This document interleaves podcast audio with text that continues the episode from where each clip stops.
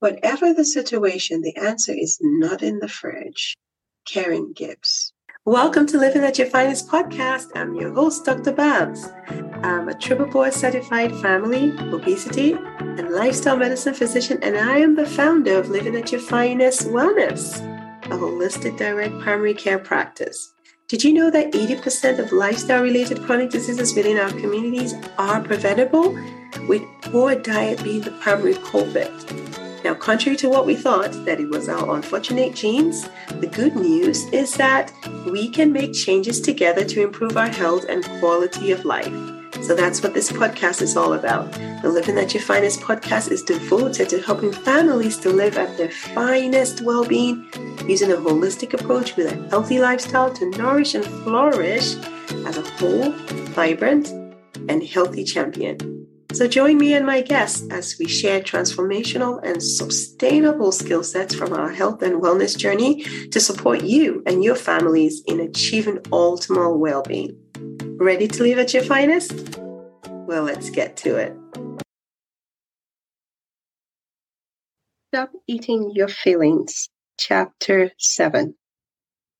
So, have you heard that terminology before? Stop eating your feelings? Maybe you know someone who eats their feelings. Maybe you eat your feelings. Well, I am an expert when it comes to eating your feelings because I was really an emotional eater until I became very aware of my problems and I had to seek help because that was leading to my chronic lifestyle related conditions such as high blood pressure, arthritis, chronic fatigue, so today, let's talk about it. I'm Dr. Babs. Thank you for joining. So, what triggers us into emotional eating? And what is emotional eating? And what is true hunger? How can I tell the difference? Well, when it comes to emotional eating, it just means it's an emotion, it's a feeling that makes you want to eat.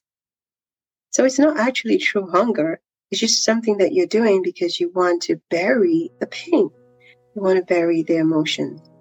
And this is usually triggered by intense negative emotions, and you're looking for a distraction. That was what I did. So let's act, let me ask you some of these questions for you to know if you're an emotional eater, because I know people don't like to own up and say that they are.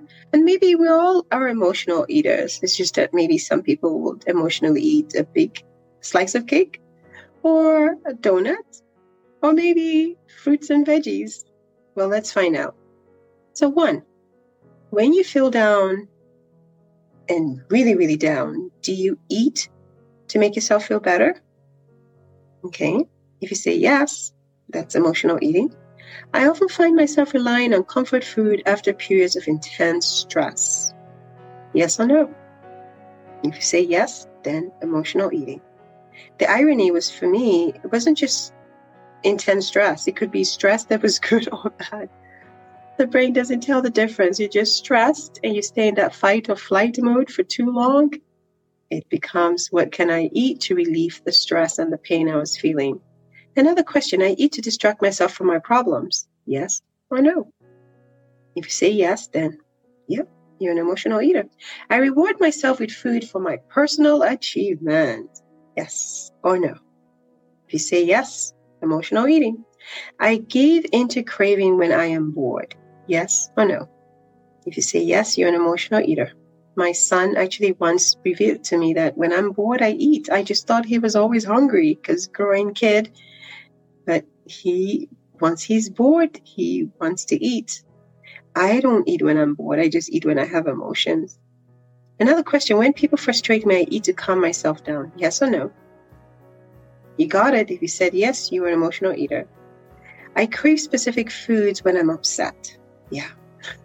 Does anybody crave like banana, tomatoes, bell peppers when you're upset?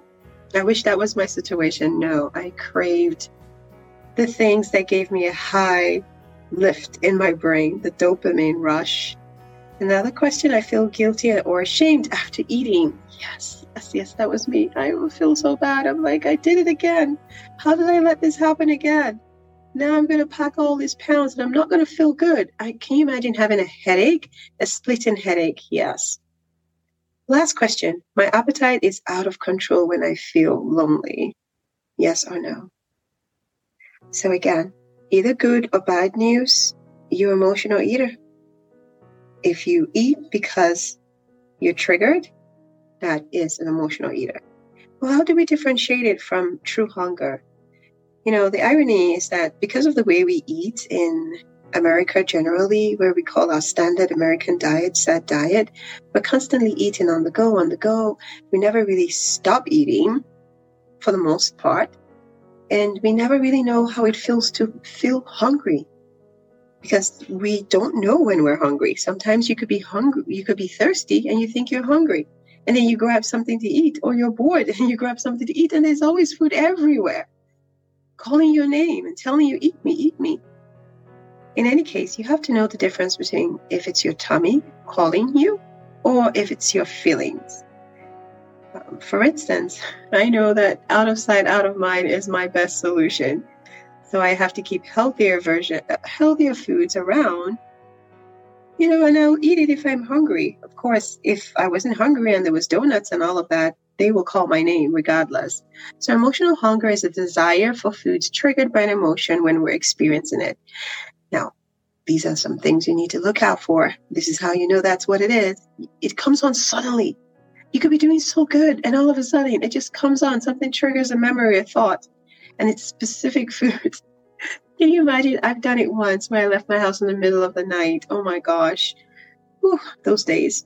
Thank you so much for joining me on this week's episode. My goal on this podcast is to empower, educate, and encourage you to take actionable steps to triumph at living at your finest, body, mind, and spirit. Of note, the information provided here is for educational purposes only and does not substitute as medical advice. Please discuss your healthcare needs with your licensed medical professional. If you are in need of a compassionate and comprehensive holistic physician or know someone who is, please reach out through my website, Live Wellness wellness.com for a meet and greet. It'll be my honor to talk to you. Are we connected on social media yet?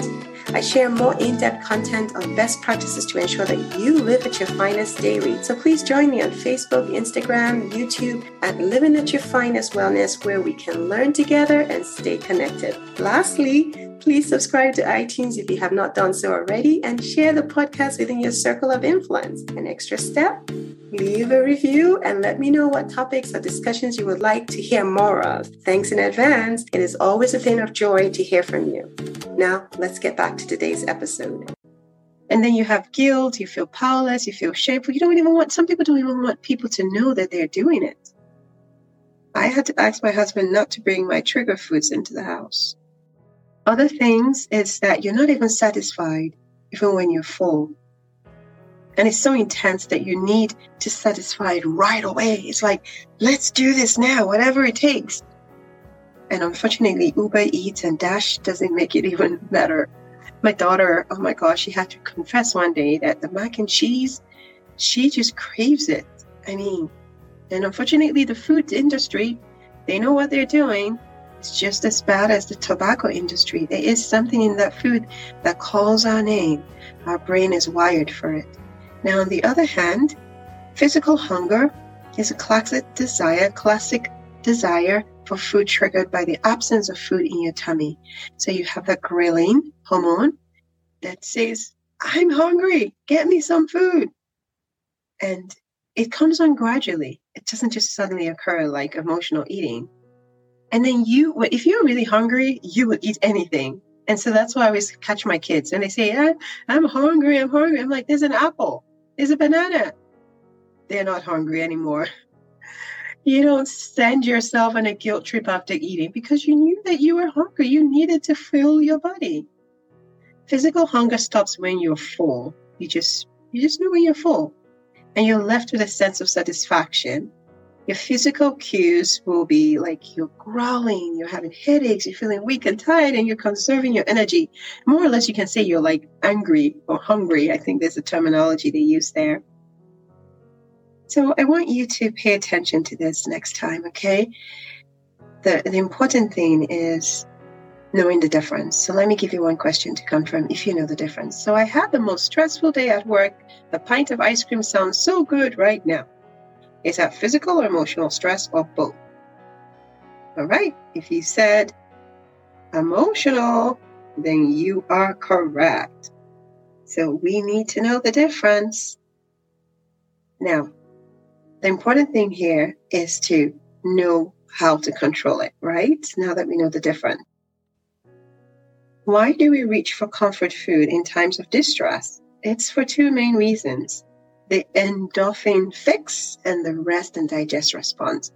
So, the endorphin fix, in case you're hearing about it for the first time, it's just that high carbohydrate, caloric dense foods that flood your brain with endorphins, which takes your focus away from the problem and, you know, temporarily makes you feel good. You're like, oh my gosh, ooh. The feel good chemicals light up your brain after you give it the craving. And then, unfortunately, it has this counter um, productive effect because you're going to have a quick drop in sugar and then you're all of a sudden going to feel guilt. You're going to feel not feeling too good. After you've had that great high, then you don't feel good because you're having a drop in your glucose. Another reason why you tend to go for comfort food is because our bodies are smart. Uh, our bodies are smart. We know it sounds a little obvious, but yeah, it, it is very smart. We are smart human beings. Whenever we're under a pile of stress or negative emotions, our body triggers the hunger hormone. You ever wonder why you feel hungry all of a sudden and you're craving? Because your body, it just triggers it. The cortisol, the high cortisol level. And why it does that is because your body will activate the rest and digest response so that our body needs us to stay calm so that, you know, digestion will take place. So that's pretty much what happens. So it's it's just what happens. You you want your you know so when you are digesting food, your body you will just stay calm naturally. So it makes you feel hungry. You go grab something to eat, and it keeps you temporarily in check. So let's remember these things and let's be let's be reflective. Let's pay attention because if you don't know what's going on with you, you cannot, you won't even know where to begin. I had to identify what my issues were and I had to find alternative ways to deal with my emotions. I had to create a toolbox that was with me everywhere and anywhere I was going. And sometimes I even had to prepare for things that would naturally happen because that was how my brain was wired. So the main four stages that I would like to talk about for emotional eating is the trigger. So know what that is. The cover up, all right? What you're covering it up with. And the false beliefs. So you're feeling comfortable after you've binge eat. And then the hangover, regretting, regretting your food choices and lack of portion control. So it's important to eat when you're hungry, yes, because our body needs the fuel. We need to put give ourselves energy and the glucose. What we need to ask ourselves when next you feel this way is how am I feeling? What's going on? Maybe we need to take accountability of our emotions. Like at noon, my alarm goes off to ask me, how am I feeling? So I don't build up with stress and then want to emotionally eat. And then we also need to have healthy options around us so that we can conquer the world of the emotional eating. All right, so the question here today is what are you going to do? Are you going to let it take over? No, you're not. You are going to take control. You are going to take control by beginning with knowing what these cues are.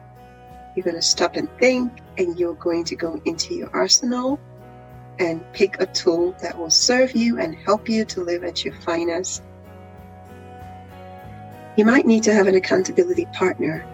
I've walked the talk, so I know, and I've had to seek help so I will be more than happy to help you. You have to practice out of sight, out of mind. You have to rewire your mind, your brain with healthier habits and work on building a solid foundation. Certainly, sleep will help, reducing stress, not skipping meals. If you skip meals, you are going to you're going to be so hungry and then you eat anything and everything. All right. So thank you for listening. I know that you can do this one day at a time, one step at a time, because you deserve to live at your finest. Take care. God bless.